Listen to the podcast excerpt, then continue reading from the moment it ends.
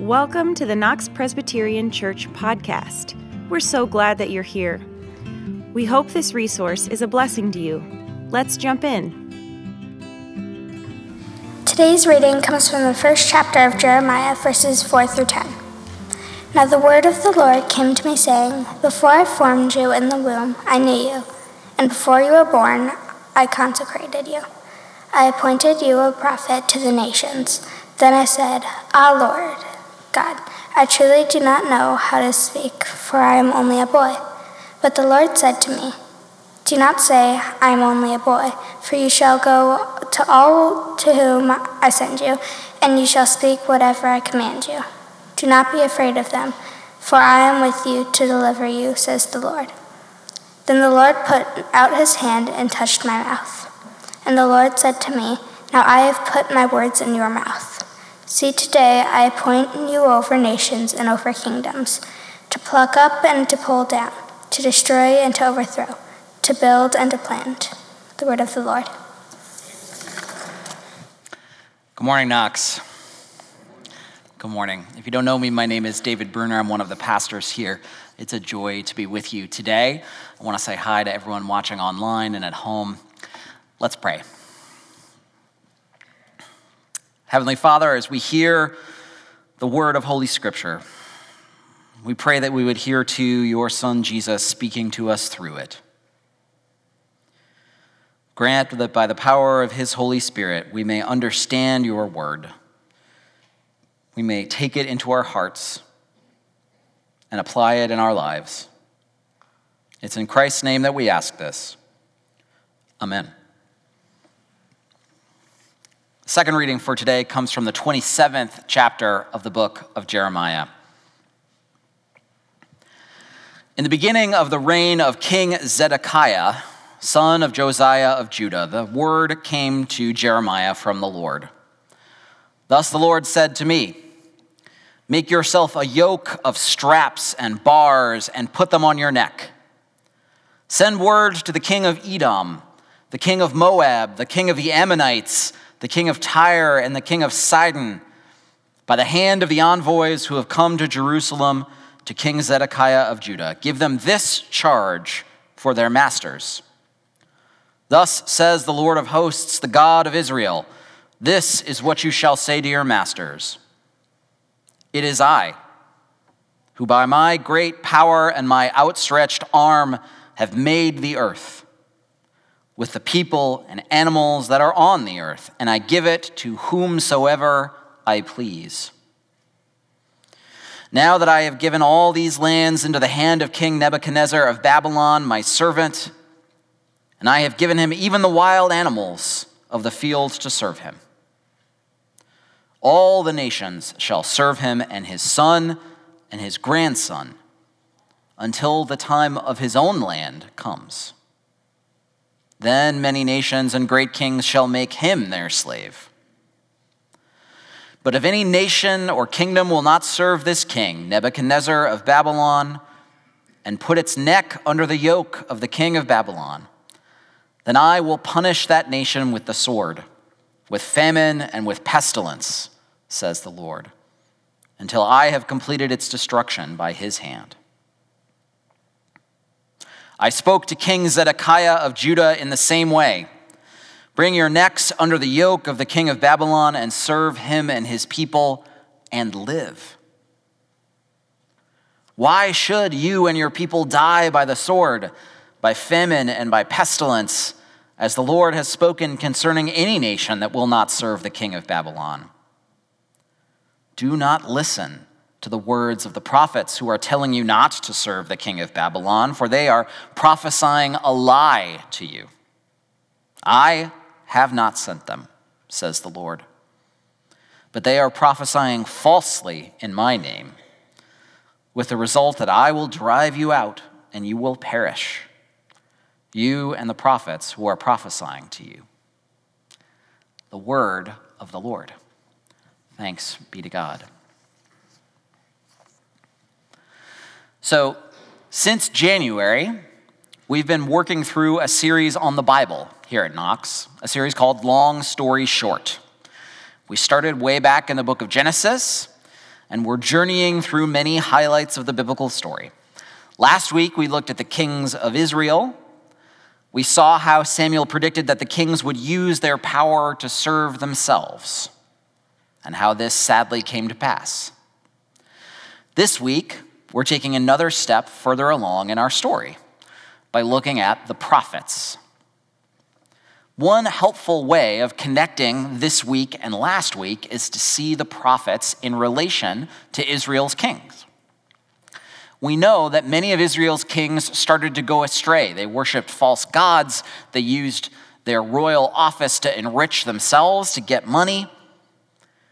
And when that happened, God sent prophets to try to put them back on track, to try to put the people of Israel back on track. The prophets were there to call the kings and the people to repentance, to right living. Now, I don't know if you know this, but a message of repentance is a hard sell. Uh, it's not exactly everyone's favorite message. You can imagine for a second, what if I sent you a text message and I was like, hey, can you give me a call? It's Pastor Dave. I'd like to share a message of repentance that I have for you. Will you please call me back? It's very important. Now, some of you would never call me back because you don't want to talk to anyone on the phone and you don't know how to do that. But some of you would say, I don't want to hear a message of repentance. That's weird. I don't want that, right? That's how it was for Jeremiah. Um, often we are told that the role of a prophet was to predict the future especially the coming of a Messiah. And there's some truth in that, but in fact, in Scripture, the prophets are generally much more interested in offering a commentary on the present than a prediction about the future. Rather than thinking of them as foretellers, we should think of these prophets as forthtellers, those who boldly shared God's word about the present with their contemporaries. Each one of the prophets is unique. This week, we're focusing on Jeremiah. Jeremiah lived in the time when the Hebrew people had divided into two separate kingdoms. He lived in the southernmost kingdom, which was called Judah, centered around the city of Jerusalem. And his public ministry happened around 625 BC to 587 BC, so a period of almost 40 years, his whole lifetime. Most of his ministry took place during the reign of King Zedekiah, who's one of the very last kings of Judah. And as I said, his ministry was a ministry of repentance, and there were two sides to that. The first side of it was that God told him to tell Israel that they had forsaken the covenant he had made with them. Israel had forsaken the covenant they'd made with God. They had worshiped other gods other than the one God of Israel. And they had allowed widespread social injustice. They had allowed the poor to be oppressed and the most vulnerable members of the community to be taken advantage of. So he had to tell them that they'd turned away from the covenant and sinned.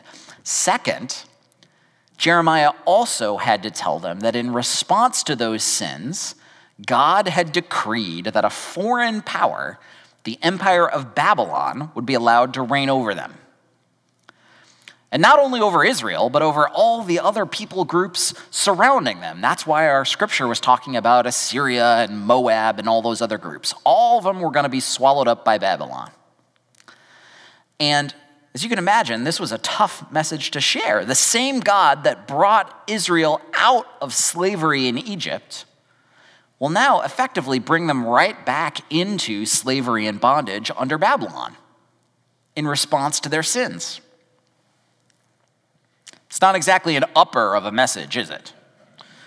As you can imagine, he was not particularly popular among his fellow Hebrews. The ordinary people didn't want to hear about their sins. They didn't want to hear that they'd turned astray and they needed to repent and come back to God. And the king and his supporters didn't want to hear about submitting to Babylon. They considered Jeremiah's message unpatriotic, borderline treasonous.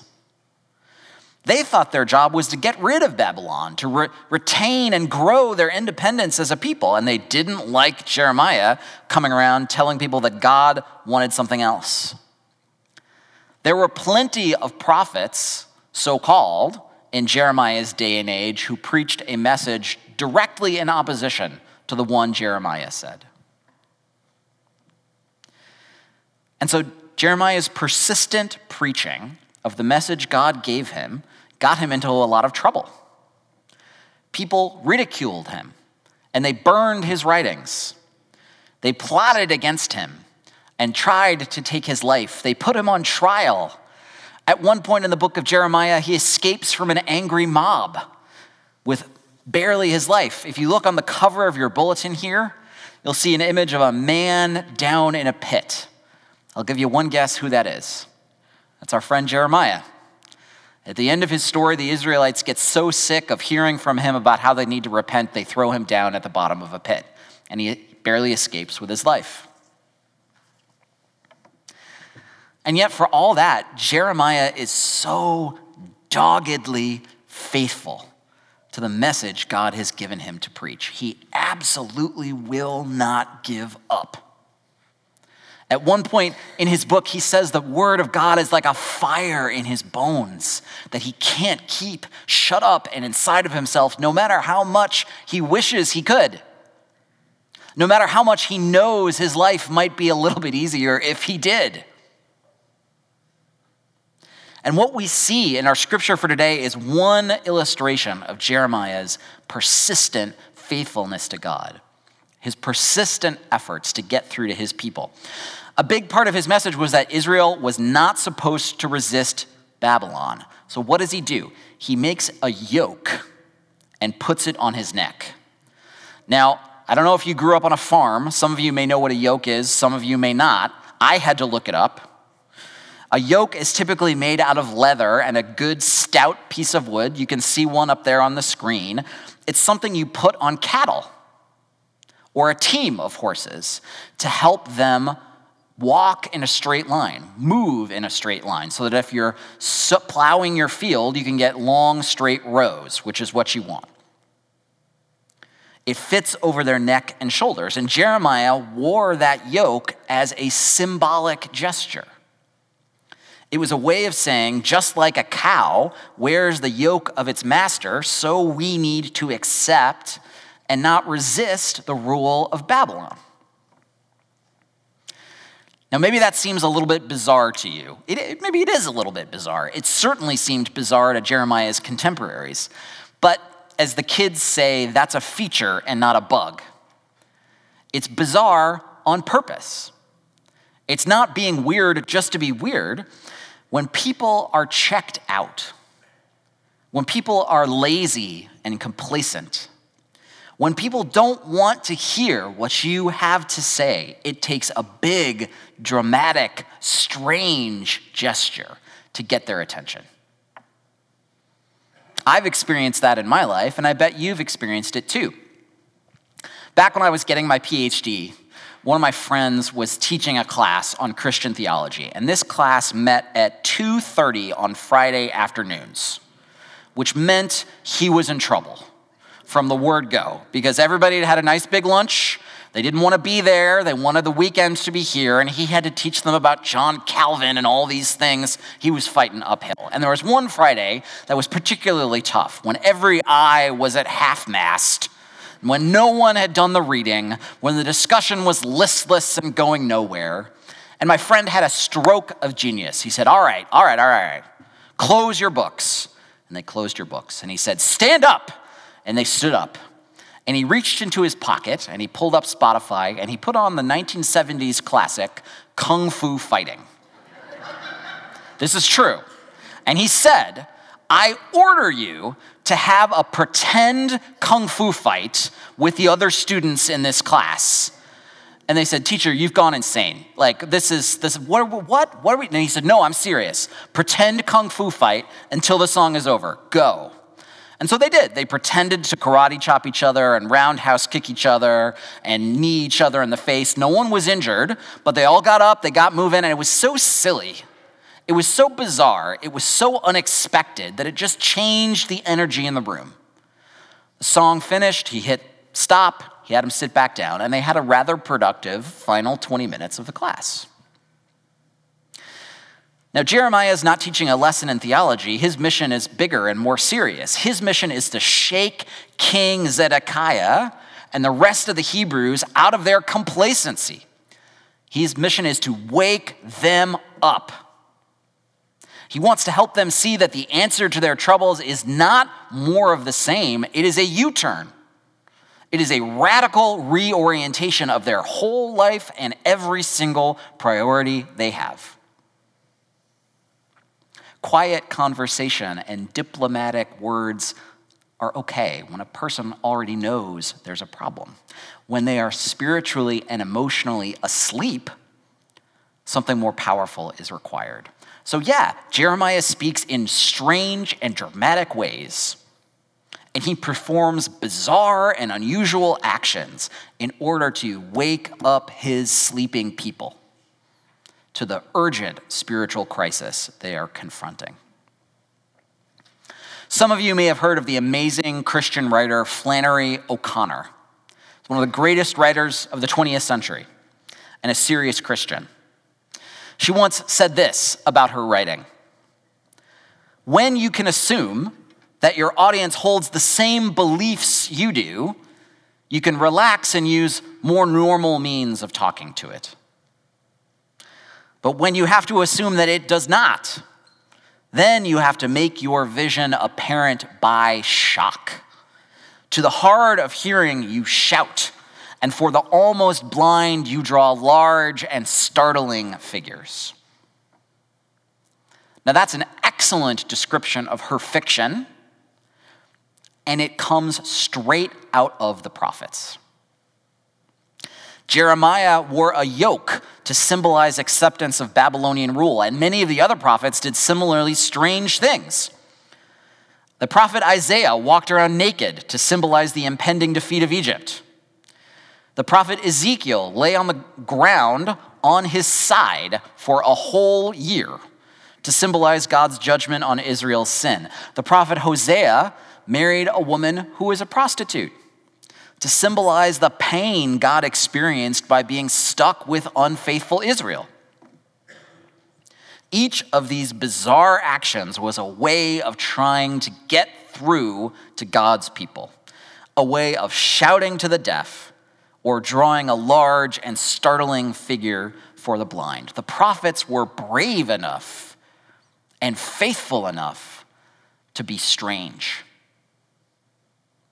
They were brave enough and faithful enough to do unusual things to get their message across. And I think there's a word from God for us here today. What are we in the church willing to do to get through to people with God's word? In what ways are we willing to be unusual, strange, weird, bizarre? so that people will hear the gospel of Jesus Christ in a new way? I think that's one of the questions Jeremiah poses for us. And I want to share, in conclusion, one example of what that might look like for us today. This is from a book I read many years ago. It's a book called Blue Like Jazz. Have any of you heard of Blue Like Jazz? A few of us. It's a good book. It came out about 20 years ago. So I read it when, I'm, when I was young and hip. Now it's not a young, hip book anymore, but it's, it's great still. Donald Miller writes about a Christian ministry that he was involved in at Reed College, Reed College, which is in the Portland, Oregon area. Now, as you may know, the Portland, Oregon, the Pacific Northwest, generally, it's not the most religious part of the country. A lot of folks don't believe in, in God or have no per- particular faith in that part of the country. Reed College, in particular, at the time, had a reputation for not being very welcoming to organized religion. There are a lot of students didn't care about God. A lot of students actively hostile toward the, toward the church. A lot of students just see Christians as kind of judgmental busybodies. And every year at Reed, they would have this festival called the Ren Fair, the Renaissance Fair. And they shut down the campus, they canceled classes, and everybody imbibed various sorts of substances, and there was all kinds of wild and crazy behavior. And usually, the few Christians on campus would just lay low at that time, just hide out. But one year, this one student has a brilliant idea for a Christian ministry, a witness, a way to get through to some of the other students on that campus. He says, Look, here's what we're gonna do we're gonna build a confession booth. And they say, What? He says, Yes, we're gonna build a confession booth, but we're not gonna accept confessions from them. We are going to offer confessions to them. And so they talked about it for a minute, and then they started building this confession booth in preparation for Ren Fair, right on the quad of the campus. It was like a big tent, and they put a bunch of chairs in it and some candles. They hung a sign out front, confession booth. And on the first day of Ren Fair, this guy named Jake comes in and sits down and starts talking to Donald Miller. And here's what happened Jake said, So, what is this? Um, I'm supposed to tell you all of the juicy gossip I've done at Ren Fair, right? No, I said. But I'm supposed to confess my sins, right? No. Um, so there's this group of Christians on campus, I said. We are followers of Jesus, and we believe he represented certain ideas that we have not done a good job of representing. He, he asked us to represent him well, and we've failed him in that. So there's this group of us on campus that wanted to confess to you. You're confessing to me? Jake said with a laugh. Yeah, we are confessing to you. I mean, I'm confessing to you. You're serious. His laugh turned to something of a straight face. I told him I was.